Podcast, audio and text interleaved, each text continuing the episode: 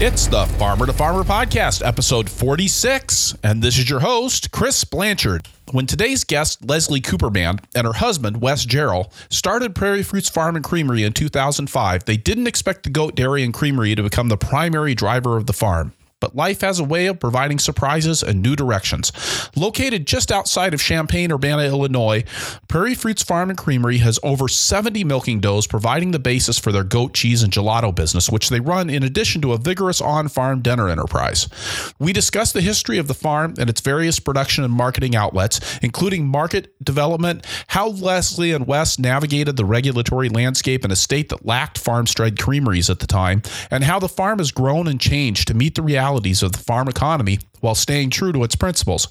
And we dig into the nuts and bolts of the record keeping Prairie Fruits uses to keep on top of the profitability of the various enterprises and marketing outlets, including on farm sales, farmers markets, CSA, and wholesale sales. We had a great time talking about goats. Leslie brought a ton of experience and insight into the process of running a diversified farm business that is sure to be applicable whether you're squeezing goats or bunching carrots for a living.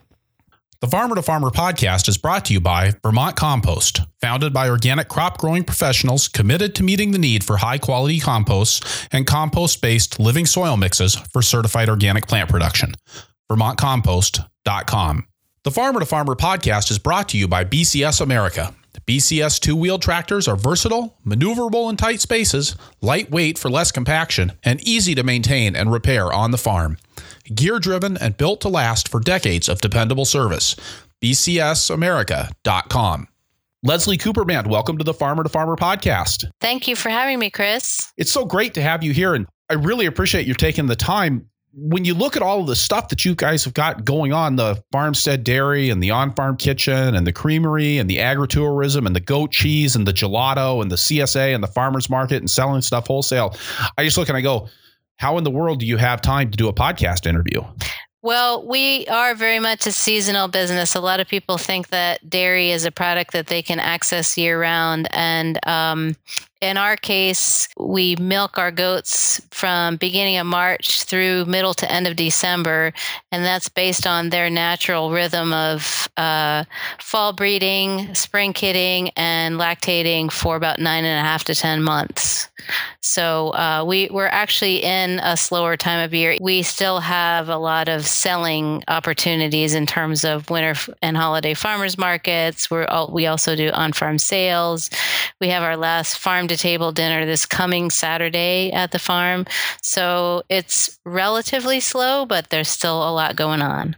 So, could you give us a little bit of background about Prairie Fruits Farm and Creamery? I, you guys have a, a lot going on, and and how much how much land are you doing on that? How many goats do you guys have? The other the other pertinent details for kind of giving us the the overall scope of your operation. Sure. We uh, we've been in business as a commercial grade A dairy and farmstead creamery since 2005. So this is our 10th year as a as a dairy and a creamery. Uh, we initially purchased seven acres of land.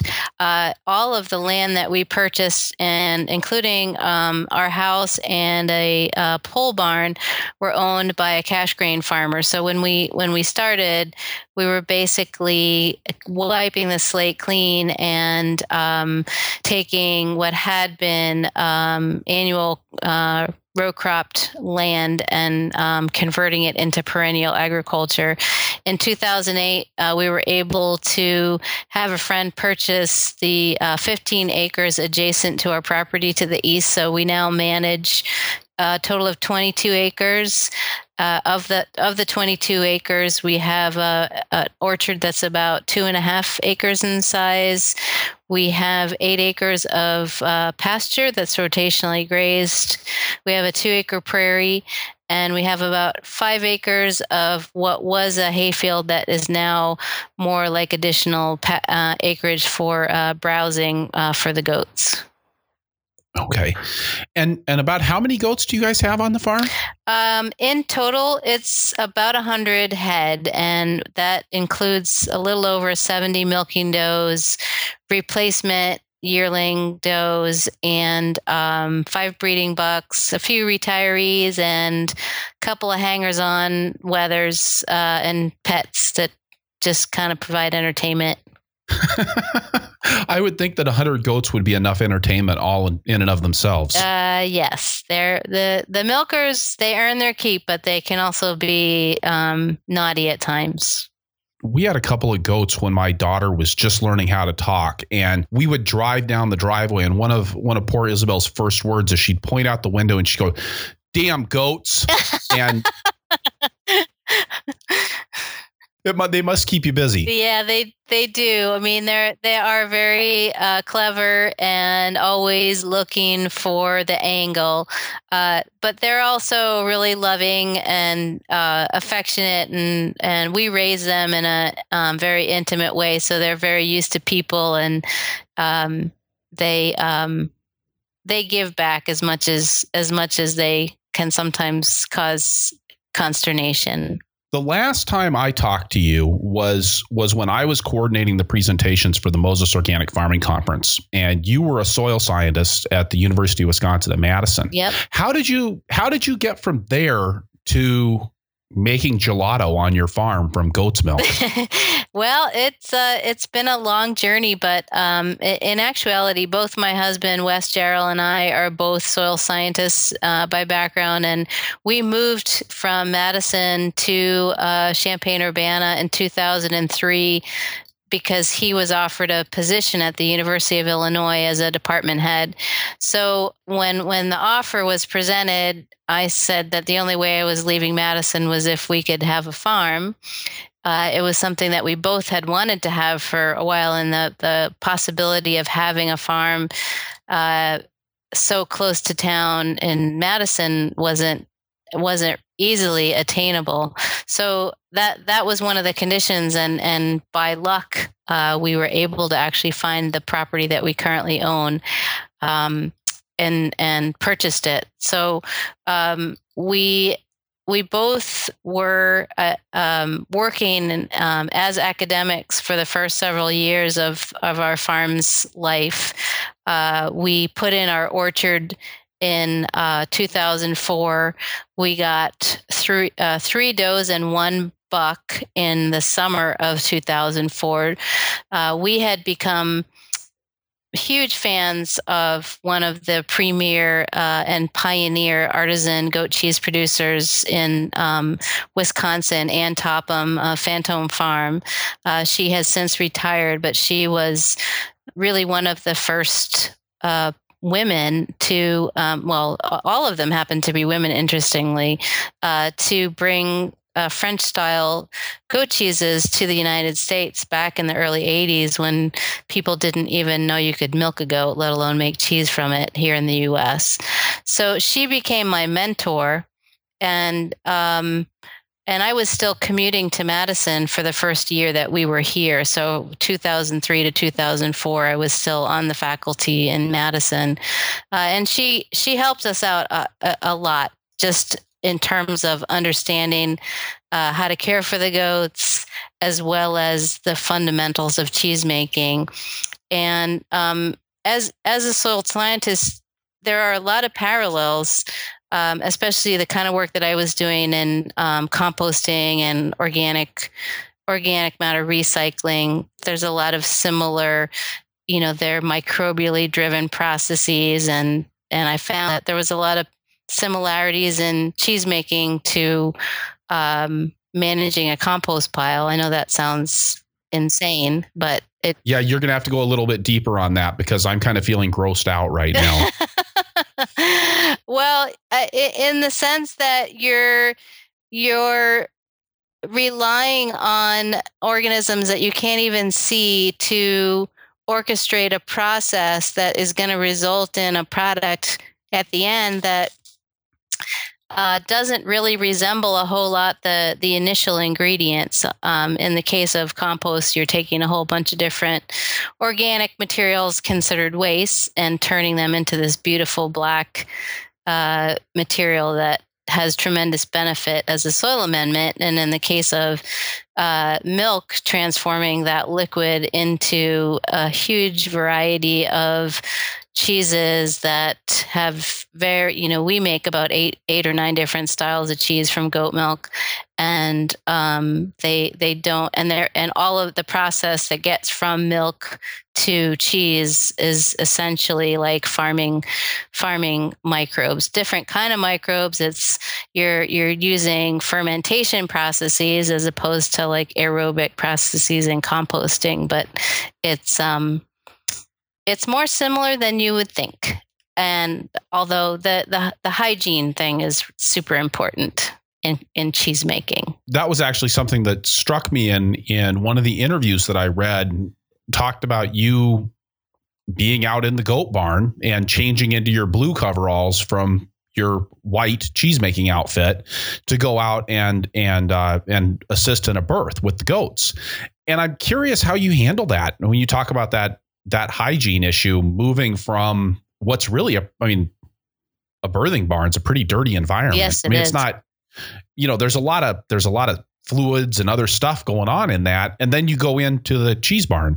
How do you manage that? Well, I mean, we uh, we really are very very um, um, concerned about maintaining strict hygienic conditions in our creamery, and we have um, we have separate set of clothes that you know if i'm going back and forth uh, between the barn and the creamery uh, and i know that i've been like assisting in a birth or something then i'll just i'll completely change my clothes. If i'm really dirty i'll even take a shower before i go back into the creamery.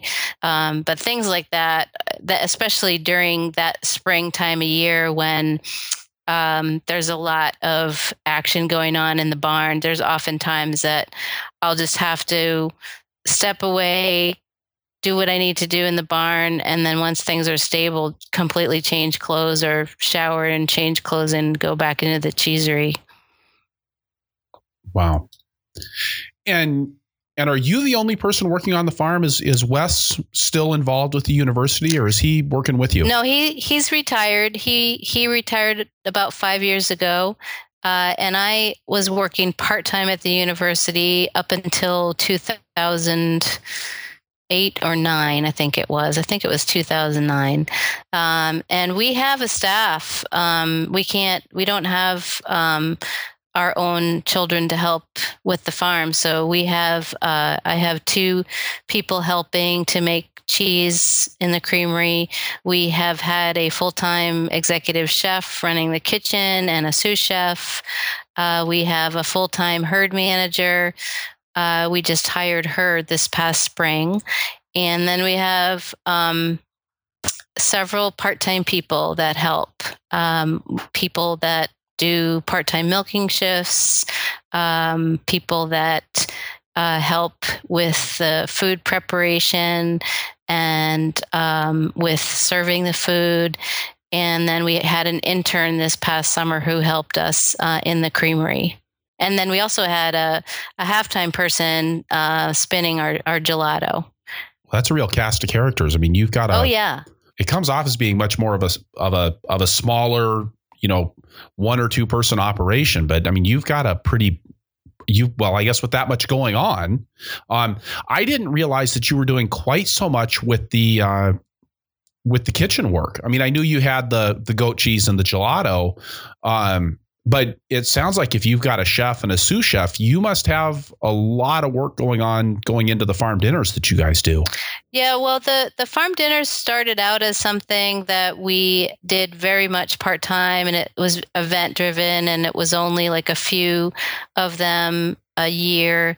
And their popularity just kind of moved us into a more frequent uh, offering, but we we still do four, 14 of those long slow food uh, farm to table meals a year starting at the end of may into that first week in december um, but the other business started coming in terms of other food uh, opportunities. Uh, folks were calling, wanting to book private events. We um, partnered with uh, some local breweries and wineries to do some um, food events around the wine and beer. Uh, we have done um, more informal, no reservations kind of things. Like we do spring breakfast during kidding season. We do, we had done um, what we called Third Friday pop up, where it was basically uh, once a month, come on out to the farm on a Friday evening, get some food at really really reasonable inexpensive cost listen to some live music and and um and just kind of enjoy the farm. And so we did that this year and the year prior uh, and all, all of those activities just blossomed and required us to have our chef who started part-time after she she had actually started working with me in the creamery um, before we decided to put in this commercial kitchen. And then she had a child and and her um, her workload was um, pared down to a ha- about a half-time position for several years. But then the past two or three years she's been full-time. It really seems like you guys have have kind of looked around and latched onto opportunities as you've grown the farm. Did you start off thinking that you were going to have a goat dairy, or did you guys really start off thinking you were going to be a a fruit tree farm? Well, you know, the name Prairie Fruits Farm, that was our original name. That was kind of the idea was that we would mostly be about the fruit and we our our goal was to try to grow tree fruits organically and um, and offer opportunities for the community to come out and do you pick uh, since we're our farm is really close to town we're um, literally uh, about four and a half miles to downtown Urbana and about five miles downtown Champaign. Uh, and uh, the community size combined the two cities is close to 100,000. It's a university town, but folks are often looking for those kind of opportunities to connect with farms and uh, farmers. We have a fantastic farmers market in downtown Urbana. So that was the original vision. And my husband grew up on a farm in Oregon, a small family farm uh, that was mostly uh, a well, they call them prunes out in Oregon, um, plums, uh, prune orchard, and then they also had peaches. And he would go around with his grand his grandfather to peddle peaches when he grew up. And he and from the age of five onward, he was picking picking berries in in the berry fields in uh, west of Portland in in Oregon. So that that was his vision was to have a place that was focused around fruit. The goats and the cheese was more uh, my idea. But when we when we moved here and we started scheming about what we wanted, I don't think we ever dreamed that we would have um, a dairy milking 70 plus goats and putting out 14,000 pounds of cheese a year and having so many visitors to the farm and farm to table meat. I mean, that none of that was you know, we didn't sit down and say, okay, here's our five year plan. And it, everything evolved very organically. How have you made decisions about what to follow as those different opportunities presented themselves?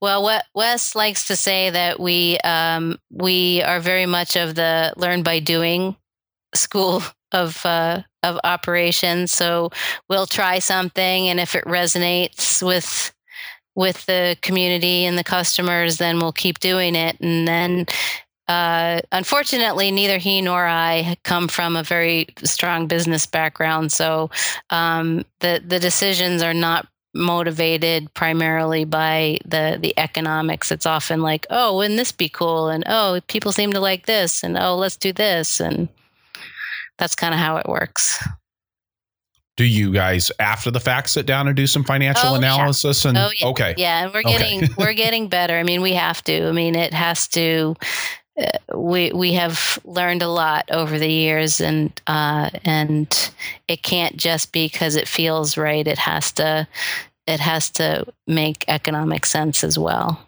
i would think that a lot of the things that you're doing would be real challenges from a regulatory standpoint i mean you moved from Wisconsin to Illinois and started making cheese, which is not the direction you're supposed to go when you want to make cheese.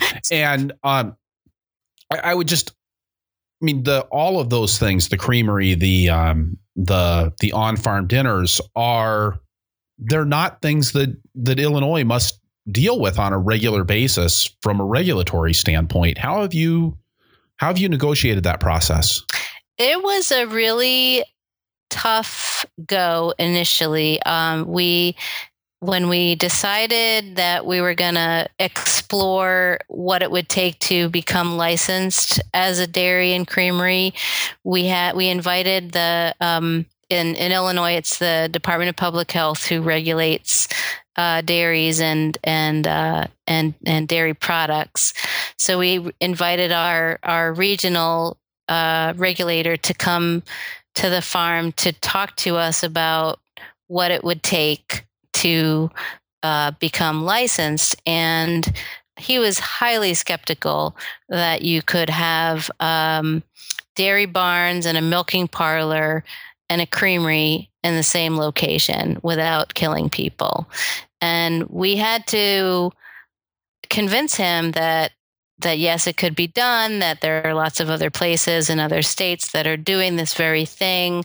Uh, and um, uh, we educated ourselves first so that when they would come back and say, well, you can't do this, you can't do that, we could present them with um, cases of where it had been done and had been done safely and under.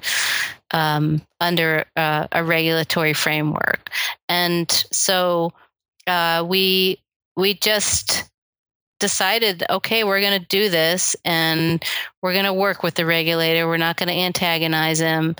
And it happened. I mean, it took it took several months to go back and forth on our plans, and then uh, we had our equipment had to be inspected, and that was about that took about four visits before our equipment was approved. But I found that once our equipment was approved and once we started making product and once we started demonstrating that our product was really clean uh, and that in fact we go above and beyond what's required of us from a regulatory standpoint i think we've won the the respect of of the regulators and they um, they actually kind of hold us up to other folks who are considering doing something like this as an example of of a of a creamery and a dairy that that they think is doing a good job. So, when you were going through that process of educating yourselves about other operations that were doing the same things, those were those were operations that were outside of Illinois. Yeah. And then and then you were having to kind of come back and and explain to the Illinois regulators how how their how those things worked and how that related to the laws in Illinois. Because I, I'm, I mean, I'm willing to bet there wasn't actually a law in the books in Illinois that said you can't have a creamery and a milking operation in the same place. Yeah, they. I mean, they didn't. They, there, you're right. There was no precedence. We were the first farmstead uh, creamery. Farmstead meaning having milk from our own herd to be used in in making the dairy value added dairy products.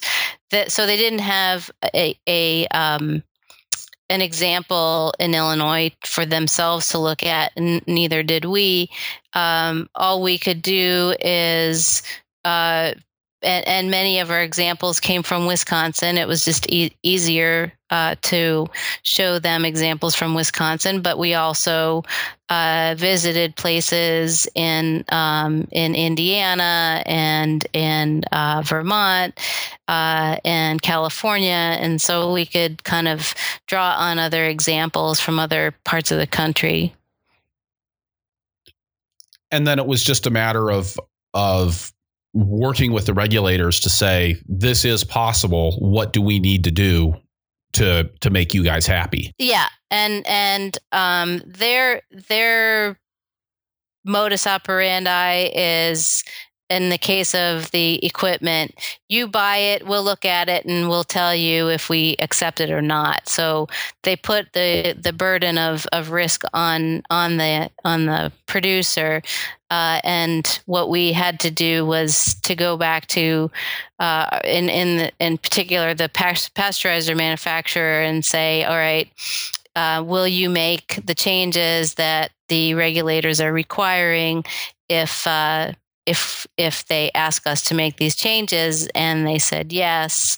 And um, and so that's how we were able to to get get it eventually approved. Our inspector was uh, we we actually imported our our vat pasteurizer from the Netherlands, and um, the uh, inspector it turned out was not a big fan of of non U.S. manufactured equipment, so he already had a bias going into it not only were you were you doing a farmstead dairy and being somewhat organic in in Illinois, but now you were going to get equipment from the Netherlands. I mean, my God, how risky could you get? Yeah, right.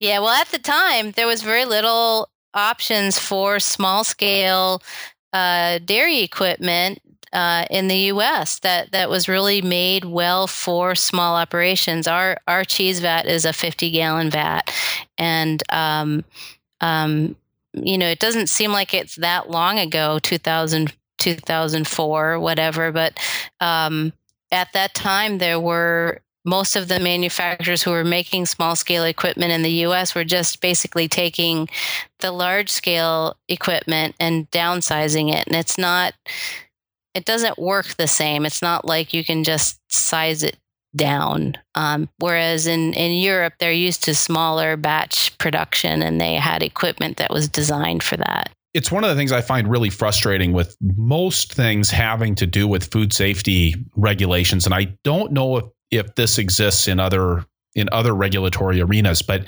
this idea that like, okay, we're going to give you some sort of of an outcome that you're going to create, but we're not going to tell you what requirements you need to meet We'll tell you if you've met those requirements you know it's it's like in the you know in the gaps regulations for for fresh produce they they say you're supposed to do things like clean your evaporator fans on a on a regular basis often enough to prevent them from becoming a food safety hazard. And it's like okay somebody just tell me how often i need to clean my fans. Yeah. i can do that you know? And it sounds like you ran into a similar thing with this with these equipment issues but here you are. I mean, you're not talking about just being able to access another market, you know, or, or one or two procedures to figure out. You're talking. I mean, I can't imagine that a vat pasteurizer from the Netherlands is an inexpensive investment. No, no. That must have been an insanely frustrating process for you.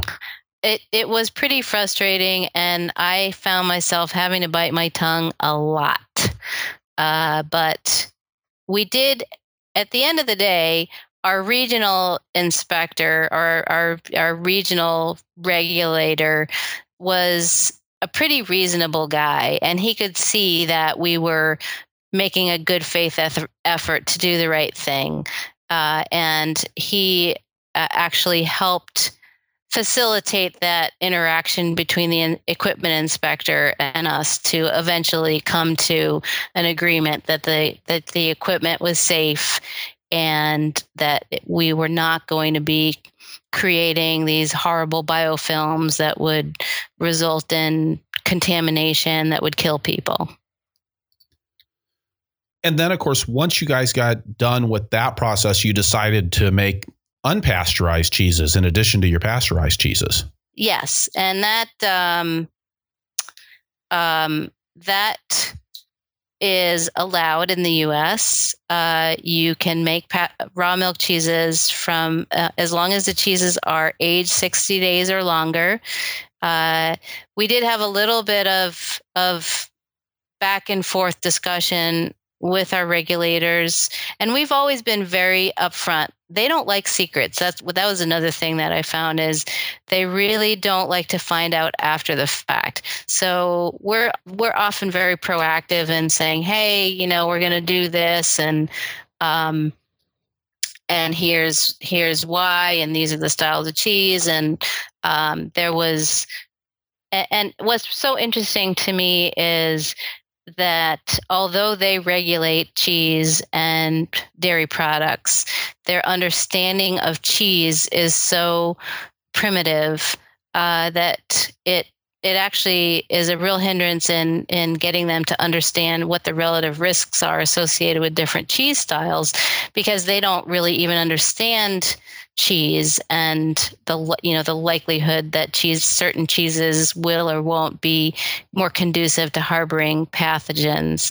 So i found you know as a scientist i could easily find data and studies and show them to them that said, hey, you know, I can make this style of cheese with raw milk and and here's why and here are other examples of this style of cheese from raw milk and the incidence of foodborne illness is next to nothing and uh, here's our protocol for how we deal with uh, the aging of the cheeses and um, they slowly uh, have come come around, and um, the the big thing, you know, with the Food Safety Modernization Act now is um, FDA now has a wider jurisdiction on facilities like ours uh, in the past, since we are uh, what's called a manufactured milk processing facility and we don't do a whole lot. We do some out of state shipment, but very little. 98% of what we produce stays within the state of Illinois. Um, we we really weren't of concern to the FDA, but now with with FSMA and their concerns over raw milk cheese uh, and raw milk in general, they have a very negative attitude toward raw milk. Uh, they are um, and they and they um, have a bigger budget to uh, enforce their perceived rules. Um, they they have the FDA has been here several times in the past few years taking samples of our raw milk cheese. That's got to be a little bit frightening. Or maybe not maybe when they're taking those samples, you just look at it and go, "We know it's good, and it's not going to be an issue." I, I, I do actually have a lot of confidence, and and if I don't have, we do a lot of our own in-house testing. There's um, a lot of tools on the market now that enable us to in, relatively inexpensively test for pathogens in-house um, and test the cleanliness of our milk at, before it even goes into making the raw milk cheese. So if we have any concern that there was a problem with a particular batch of milk, we uh, we have a record from our own in-house testing of that milk and then we will also send independent samples of cheese to an outside lab to verify that there's no problems.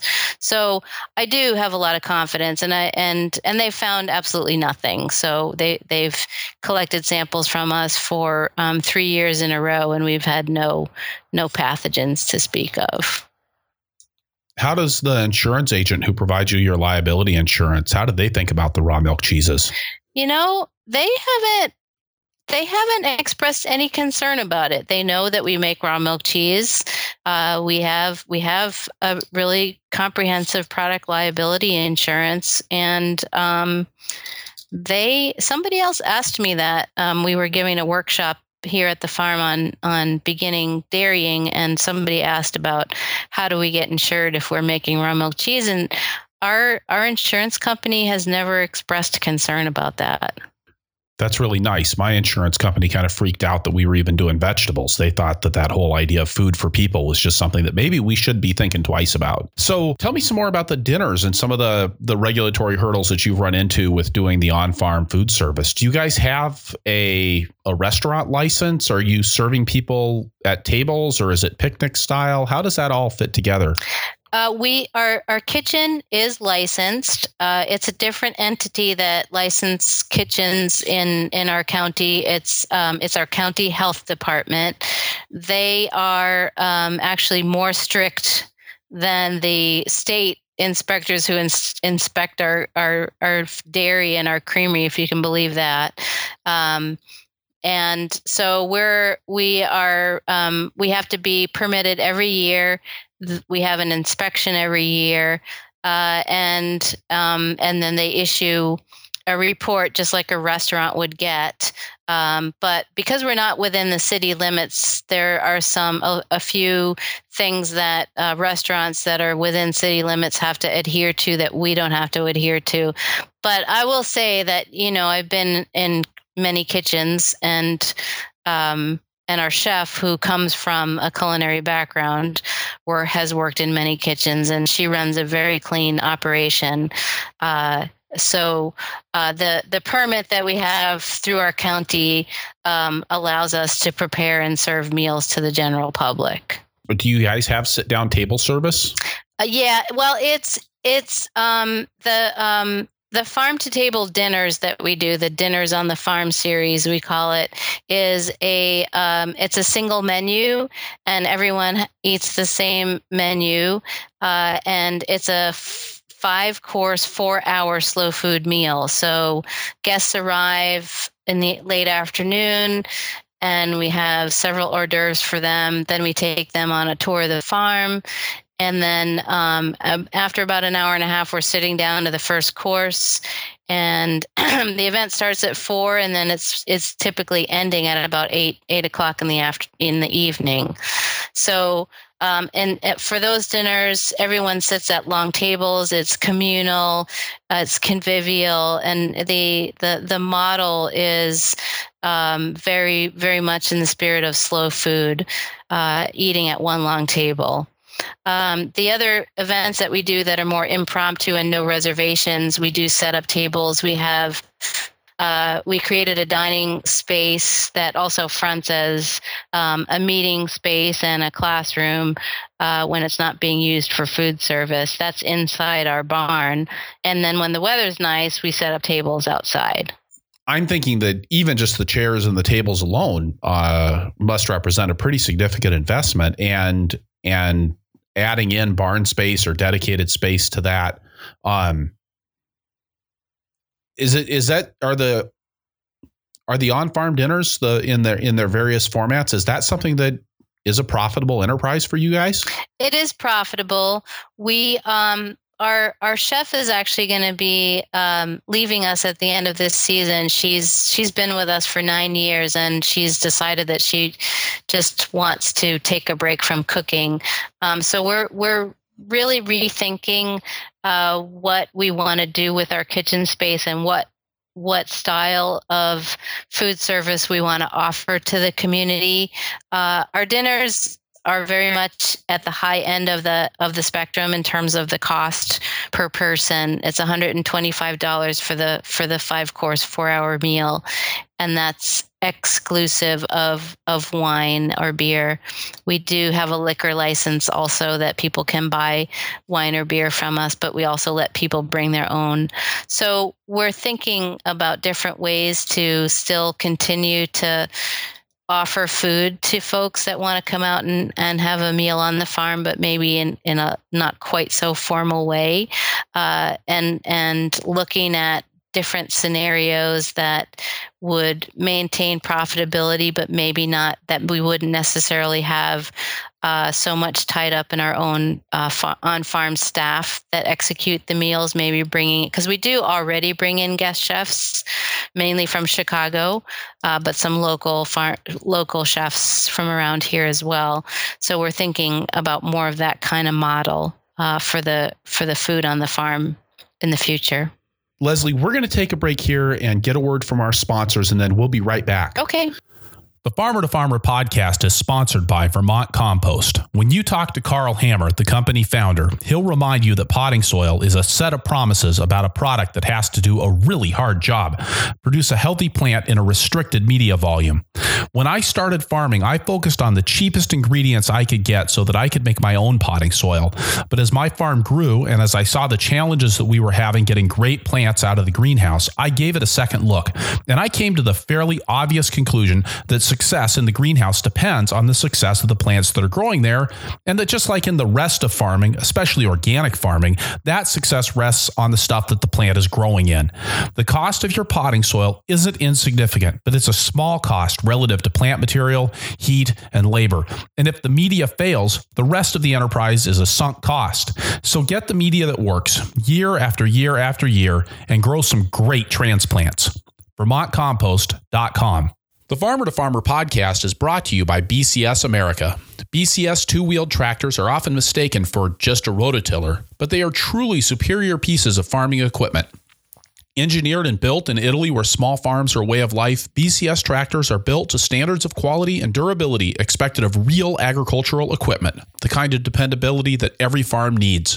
I've worked with BCS tractors for over 24 years, and I wouldn't consider anything else for my small tractor needs. And I'm not the only fan. More than 1.5 million people in 50 countries have discovered the advantages of owning Europe's most popular two wheeled tractor. And these really are small tractors, with the kinds of features found on their four wheeled cousins and a wide array of equipment power harrows, rotary plows, flail mowers, snow throwers, sickle bar mowers, chippers, log splitters. Ah, you name it you can probably put it on a BCS. Check out bcsamerica.com to see photos and videos of BCS in action. bcsamerica.com. All right, and we're back with Leslie Cooperband from Prairie Fruits Farm and Creamery, which really ought to be Prairie Fruits Creamery and Farm. Um, just a little bit of business advice there for you, Leslie, just free on the side. Um, right. Token of my appreciation for being on the show. Um, Leslie, with the relatively small acres that you have and and 100 goats, I'm guessing that managing the feed isn't something that you're doing just from your own acreage. That is correct. We um, we were able to pa- when we when we started the um, the dairy herd uh, and our first year that we were licensed as a commercial dairy and farmstead creamery in 2005, we milked um, 25 goats and we had more than ample acreage to pasture them. Um, we had initially envisioned having our herd and all of our land be certified organic. And we were purchasing uh, a grain ration from Wisconsin, uh, certified organic grain ration, but that, that proved to be uh, unsustainable in a number of ways.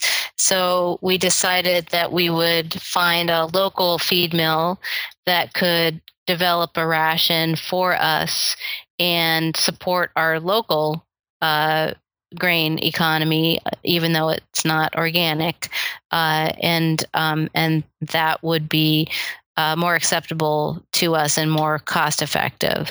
Uh, we also had to find other farmers to purchase hay from because we definitely didn't have enough seven acres and and and three of that being orchard. Uh, we definitely didn't have enough land to grow our own hay. So um, we were able to find between the Amish community to the south of us and just other folks around here who uh, mostly do cash grain agriculture, but they do. There are a few remnant alfalfa fields around. Um, we were able to to source uh, all of our our hay and our grain locally, and um, then as our herd expanded and um, we added the 15 acres to the east and put in a five acre hayfield we also at that time rented an, about 20 acres to the south of us from a neighbor farm to grow our own hay so we were self-sufficient in hay for several years and then decided that the economics and the headaches of the baler constantly breaking and I don't know if you've ever made hay but um, it is a extremely uh, frustrating kind of enterprise, especially in the humid, humid Midwest. Trying to get it, cut it at the right time, and uh, um, rake it and get it up before it rains again um, is is really challenging. Uh, so we we decided to get out of the hay business, and um, that was uh, I think two or three years ago, and now we're back to purchasing local hay and purchasing local grain, and we have um, about 13 acres for the goats to pasture and browse. So how did you end up making that decision? I mean, with with most farms there's a real desire to to do everything. Um, you know, you want to, you know, raising your own hay has I guess sort of fits into that mystique of the closed loop on your farm or the self-sustaining farm operation. Um, did you guys do an economic analysis that said hey, we're spending a lot more money raising hay than we would be if we bought it, or was it a was it a lifestyle decision? How did you come to that? It, it was definitely an economic decision. We we did an economic analysis, and part of it too was, you know, if we were just a dairy and a creamery, um, and we had access to additional land and in terms of renting, um, it, it may have made more economic sense. But at the same time that we're scaling up the, the dairy and the creamery, we're adding these other enterprises and the time to manage hay fields properly, the time to deal with equipment that was constantly breaking, or even just having enough money to purchase a baler that wasn't 25 30 years old um, and right you know it, there there's it, it wasn't although it was looking at the costs and um, and revenue offset by purchasing our own hay you know doing that cost benefit analysis it was in the context of taking on this commercial kitchen and um, farm to table meals and and things like that. So um, I think it could have played out differently if we were really just about the dairy. Right, but you've got the dairy, the cheesery, the gelato, the dinners, the farmer training, yep. the orchard. Yep. I mean, all of these different aspects I would imagine that the record keeping around that has got to be some kind of a nightmare. It it has been, and and um, you know, record keeping is often the Achilles heel of many farmers, uh, and certainly we're no exception. But we just we had to get better at it. We had to really be good about um, how we enter information in our in our bookkeeping software. Uh, we started collecting a lot more data on uh, we started doing uh, what's called DHI, dairy herd improvement. So we actually know how much each of our does is producing every month, what the butter, fat, and protein content of her milk is, what her somatic cell count is, uh, so that we can make informed decisions about how to, what genetics to keep in our herd, what genetics to move on down the line. Um, and with the other enterprises, we just, even though our, our initial drivers were more about oh, this is something that we're really passionate about. At some point, we really kind of crossed over the threshold of, and it, I think the thing, one of the things that forced the issue was uh, once I I left the university job. And then once Wes retired from the university, not having any off farm income uh, really forced us to be much more on top of the economics of these different enterprises because and and you know we have we we strive to pay our staff a living wage at least you know agriculturally speaking they're not they're not having a living wage in terms of like a high tech job or something but we offer we offered health insurance before the Affordable Care Act came on the board, and we just, you know, we we had certain goals that we wanted to achieve, uh, and we had it. We had to make things work financially. That's not to say that because we're such a hyper seasonal business that there's times of the year that you know cash flow is really tough. Um, it still is, but we're we're just a lot more aware of the economics of of what we do than we than we were when we started 10 years ago. I'd really like to dig into the nuts and bolts of how you do that financial record keeping for all of these different enterprises. Okay, well, we I don't know how familiar you are with QuickBooks, but within QuickBooks you can actually have what are called classes. Uh, so you can designate a class to every single either revenue source or cost. And then you can do profit and loss by class. And so um, we have a class for cheese, gelato, kitchen, education, and then I think we have kind of a catch-all for uh, general general farm kind of things that don't fall into any of those particular categories. And by um, by segregating our expenses and our revenues by class that helps us to evaluate each of those enterprises. Yeah, that class tool in QuickBooks, I think, is one of the most underutilized um, resources in that program, you know, which I think QuickBooks suffers from a lot of feature bloat, but that's one that really is something that um, I feel like almost everybody would benefit from from doing some exploration and just thinking creatively about how you can make use of of being able to not just say that that this is a you know this is an expense for in your case it might be you know chemicals on the farm um, and maybe you're maybe you're then saying, well, geez, these chemicals are going into being sanitizers in the in the cheesery. These ones are going in to be cleaning supplies in the kitchen, for example. Yep. Is that that's a way you would use that? Yep, exactly. Yeah, and okay. and really, it was our accountant um, who showed us that we could do that on QuickBooks. Do you work with an accountant on a regular basis, or are you guys handling the the financial record keeping in house? Um, we realized that um, Wes was doing a lot of the books with. We, then we would have our um, an accountant come once a month to kind of do payroll and a few other ta- sales tax and payroll tax and things like that. But we realized uh, uh, two years ago that we weren't getting the service that we needed, and we hired a new accountant who then really helped us take a, a hard look at our books and reorganize using this class structure.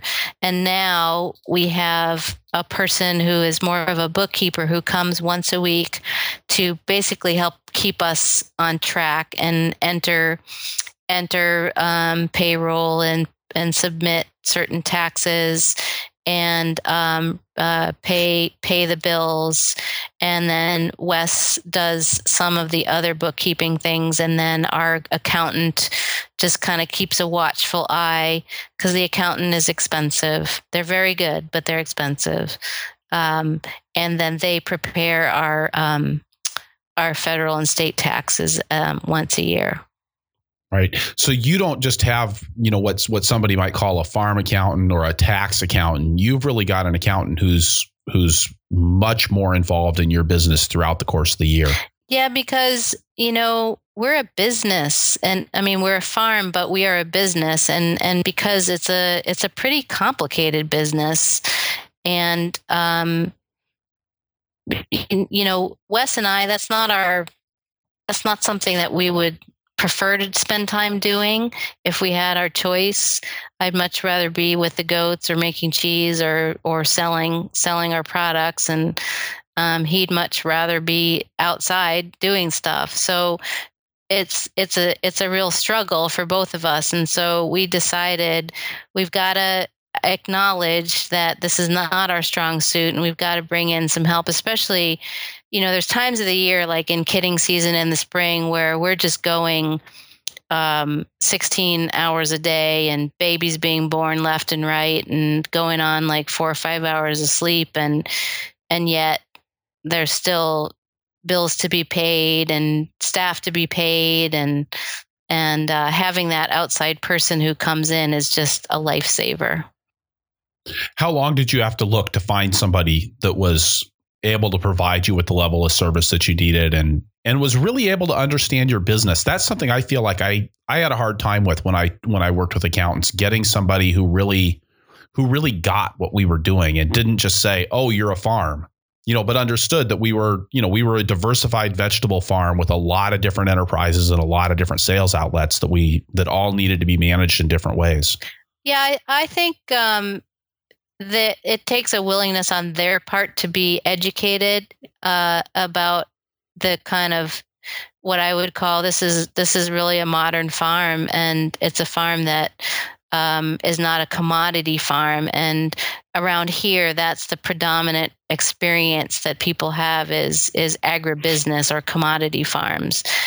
But if they have a willingness to understand it, and at the end of the day, it's it's more the the businessness of it if that's a word is is more um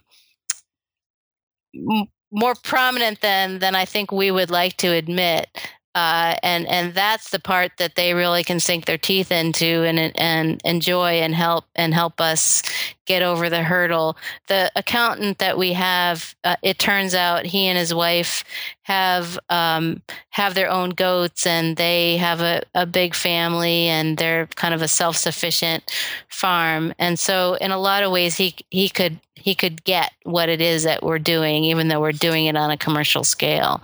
Uh, and he, we found him just, you know, friend of a friend kind of thing.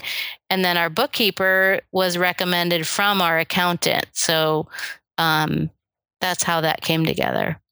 Somebody that the accountant obviously feels comfortable working with. Yes. So you guys have a number of different sales outlets in addition to all of these production enterprises. You do you sell the cheeses and the gelatos are going uh, you sell them to stores and I think restaurants. You do the CSA uh, where you're providing goat cheese and gelato on a weekly basis to folks, and then you've also got going to farmers market. How are you how are you tracking all of that and the those enterprises through QuickBooks? When we incur sales, we can attribute it to a different location. Uh, so we can even attribute it to specific farmers markets because Chicago has a different sales tax than uh, the rest of the state.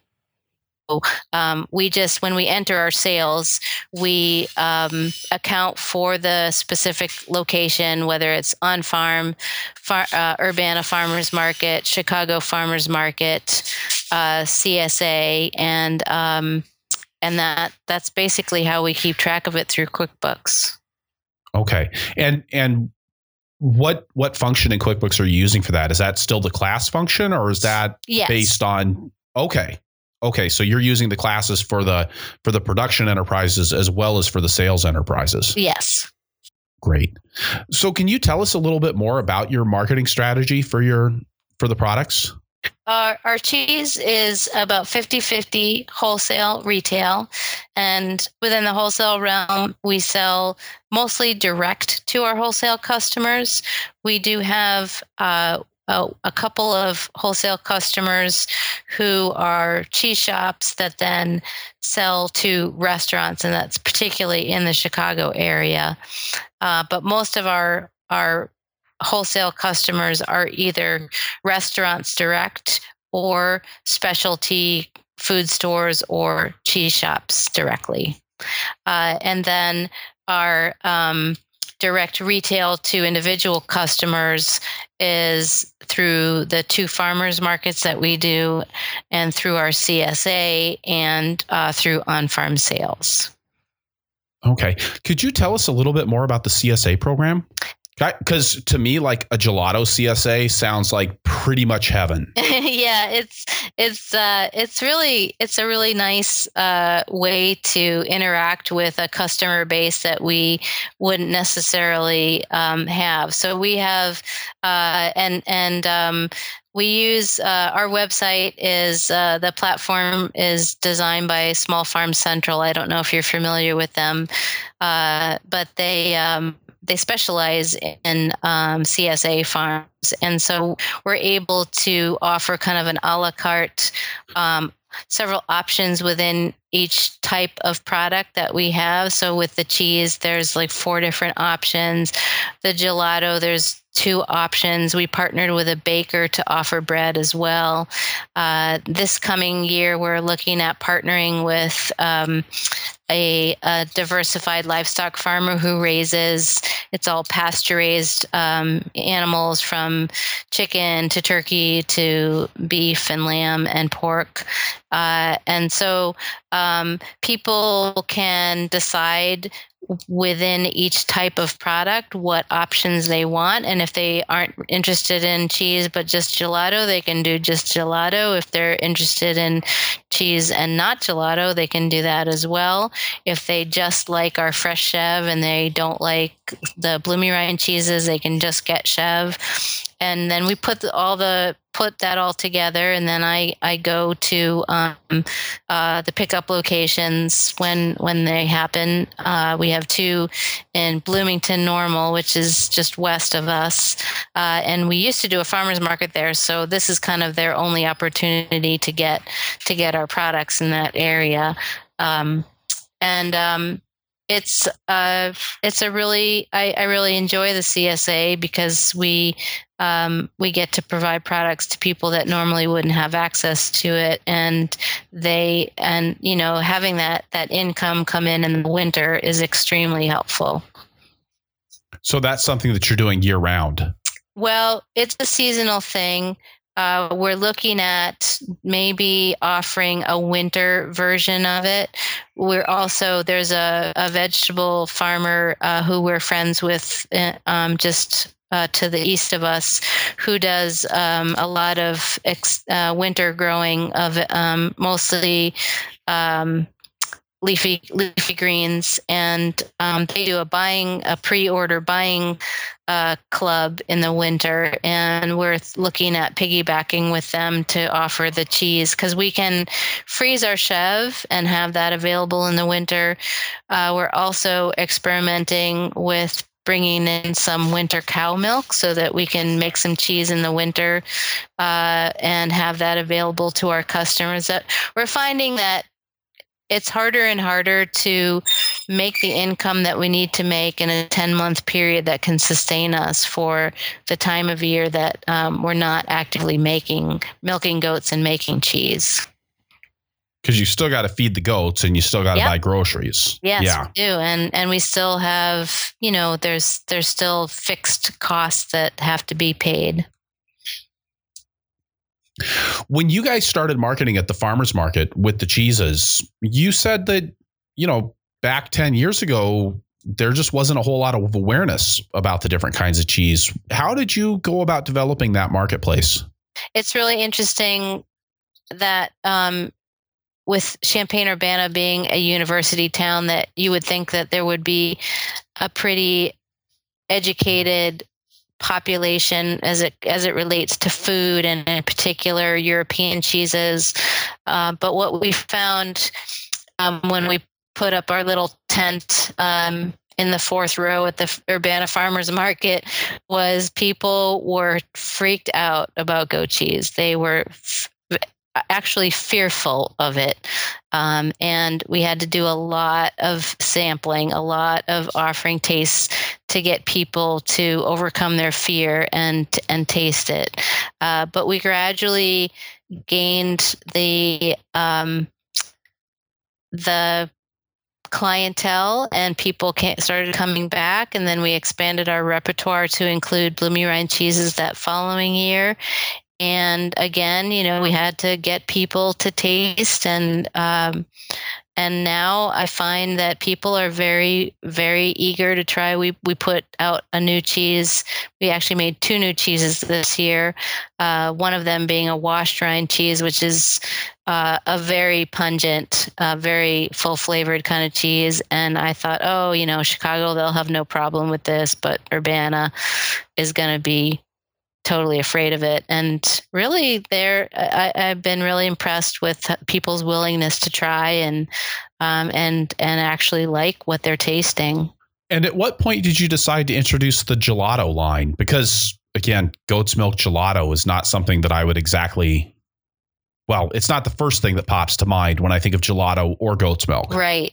So as we as we were we we had um, we did a major expansion in our herd uh, in 2008 and we actually expanded our milking parlor uh, doubled the size of our milking parlor. Uh, and and um, the following year 2009 we started uh, bringing in sheep milk from an, an amish farm. We helped them get licensed as a sheep dairy and then we started buying their milk. So we had times of the year that uh, our combined milk production from our own goats and from the sheep, and, and then turning that sheep milk 100 gallons a week into cheese was getting very close to the capacity of our of our creamery in terms of production and aging space. So we were looking for another value added product that we could make from seasonal surplus milk and with a license uh, of of a manufactured milk processing facility we could make ice cream. Uh, and we wanted to um, make a healthful kind of frozen dessert, and gelato is actually more healthful than ice cream. Uh, and um, Wes and I went to Italy in uh, the winter of 2011 to uh, Gelato University in Bologna and spent a week there learning how to make gelato so that we could then come back and, and from scratch make our own gelato base uh, and then develop a line of flavors. We do traditional flavors like vanilla, chocolate, hazelnut, pistachio, um, but we also really emphasize the local flavors using local fruits, local nuts, local herbs, our own honey. Um, we we do like a honey chev gelato, for example, um, and um, and uh, it turns out that goat milk makes a beautiful gelato because the fat is naturally homogenized. And so it tastes very creamy but the overall fat content of gelato relative to american ice cream is about half the fat content. Are, are you guys using your own fruits with the gelato? Yes, when we when we have fruit, we definitely are using our fruit. That it's been challenging past four or five years with fruit here in the in the Midwest with climate uh, variation. But when we have fruit, when we have peaches and um, uh, berries, we've definitely used our own fruit in in uh, production. Now, when we were chatting before the show, you mentioned that you guys have kind of an interesting arrangement in your orchard with some beginning farmers taking advantage of that resource that's that's difficult for you guys to manage. Um, and it's interesting to me that you you talked about getting an Amish farmer started with the sheep dairy, and I know that you guys have uh, done a lot of work with farmer training. Can you talk a little bit about about how you're involved in getting more farmers onto the land? Yeah, well, in the case of the the two women that have uh, taken on managing the orchard, they started this year. One of them is actually one of our cheesemakers, and um, the other one is a, a longtime friend of hers who is an amazing baker. Uh, and um, they came to us with a with a proposal last year that um, that we would um, share in the cost of inputs and we would continue to manage the orchard organically, even though our land is no longer certified organic. We manage it organically, uh, and um, they would provide all the labor, most of the labor, uh, and then um, we would share in the revenue from the sale of fruit or um, fruit-related products. And um, so this year was the first year that that we tried it, and we actually had a good, pretty good year in terms of peaches and apples not so great on blackberries, but peaches and apples and some pears uh, were all really good this year. Uh, and um, they they put in a, a lot of work. They had really grand ideas about adding new plantings, and it was really good that we didn't do that because um, it you know they got to see how much work to actually have a go, you know, a, a real legitimate go at managing even though it's a really small orchard, uh, it's still to do to do the pruning and managing pests and diseases and all that kind of weed control. It's all it's very time consuming. So um, I think they they had a very successful year. The woman who was a baker turned a lot of the seconds and thirds into incredible baked goods that they sold at the farmers market and. Um, uh, I, I, would call it a success uh, and um, and um, and so that that that's and we're we're looking forward to next year. We're actually going to in a few minutes going to be meeting with the two of them to talk about what we hope to achieve for next year, uh, and um, and the other farmers that that we have encouraged the, the organic vegetable farmer who I mentioned earlier that was in partnership with the Land Connection. She was been renting an acre of our land uh, and growing her own vegetables. And she just added laying hens and she raised a few hogs this year too, because this year with the wet spring, really tough for a lot of the farmers in our area. Some were, we were fortunate because we're on a tiny bit of a rise here, but a lot of people were just totally flooded out. Uh, it was a really rough year in the really Midwest for growing vegetables. Yeah, unless you were way up north. Yeah. So. Yeah. So I mean that that's kind of what we do, and we see the future in in helping um, young farmers get started that don't have their own land, uh, that have a great idea and really want to test concept um, and do it on land, you know, that we have available that's not being used to its fullest capacity. I just really like that, and especially with with what you did with the orchard. You know, kind of taking this underutilized resource on your farm and and letting somebody see if they can if they can really utilize it. Um, what a what a great thing to do with you know sort of those those false starts that you might have had early on in your in your farming career. Yeah. Yeah, and it it's really makes us really happy to see uh, all the fruit coming off of it and and them learning and um, they they had their own stand at the market in the fall and uh, people knew that it you know that the fruit was from Prairie Fruits Farm but um, they managed the selling of it in the market you know they made cider made a lot of cider because uh, we had a lot of seconds um, but the cider was amazing. With that Leslie I'd like to turn to our lightning round that we do at the end of every show and hit you with a few short questions that don't necessarily have any relationship to each other. Okay. All right. What's your favorite tool on the farm? My favorite tool. Uh my own hands. Which probably get a lot of use. Yeah. So, um, and how about your favorite resource when you when you don't have the information readily available to you? Um, I actually really love um, Gianaclis Caldwell has a number of great online resources uh, pertaining to farmstead creameries and cheese making. Um, the uh, small smalldairy.com is another great resource that I, I like to use. Um, uh, Peter Dixon, he's a cheese consultant, also has a great website with a lot of good information. And I'm just curious along that same note, when you guys found the gelato school in Bologna, Italy, rough place to have to go for a week. Um, how did you how did you find that? Well, we bought a um, gelato spin, uh, gelato machine, a, a spinner um, from this company, Italian company, Carpigiani, and they're they're headquartered in Bologna. And um, with the purchase of the equipment, they offered uh, one uh, uh place at their week long gelato school and okay, we could do it either in North Carolina or Bologna. So you you decide, right? Which would you? Rather? Yeah, that's kind of a no brainer. Right. Nothing against those listeners in North Carolina. Just nope. be clear about that. Okay. Um, if you could choose one, what farmer superpower would you choose? Um, not being tired. Nice. I like that.